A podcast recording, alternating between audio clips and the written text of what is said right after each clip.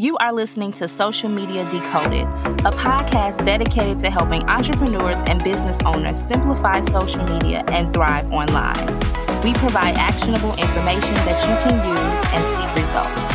I'm your host, Michelle Thames, and let's get started.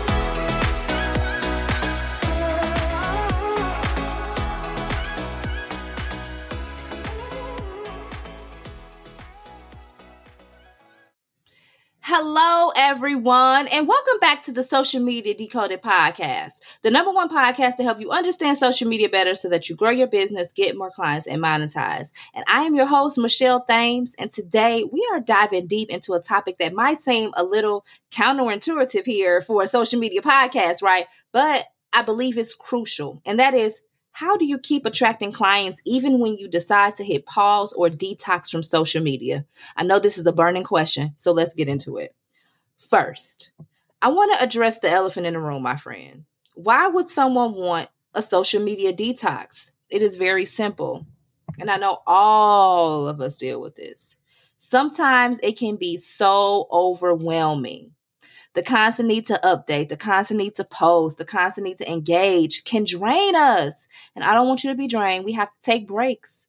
And breaks help refresh our minds and help us realign with our true business goals. So, let's talk about the power of email marketing because I love email marketing. And one of the strongest assets any business can have is an email list.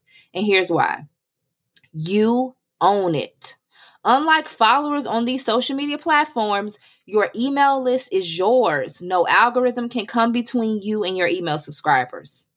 You can also add a personal touch. Email allows you for a more personal, direct connection with your audience. And consistency. Regular newsletters or updates keep you in your client's mind even when you are offline. All right? Now, let's talk about networking and referrals because the old age practice of networking, remember that? Yes, it still works, okay?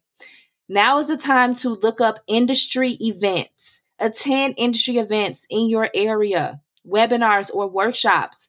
Personal connections often lead to referrals and recommendations from a trusted peer, please. That's gold. All right. So make sure that you are getting out here, going to these different networking events. I know I am coming up on the end of my tour. I want to say for 2023. So you might be listening to this in 2024, but I did a whole tour, okay? Networking and making sure that I got myself out there, okay? So make sure that you attend these events.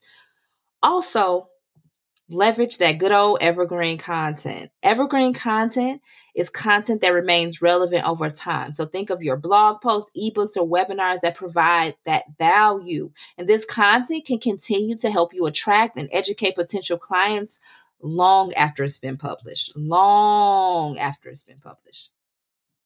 Next, Automated marketing funnels. Y'all know I love me some great automations.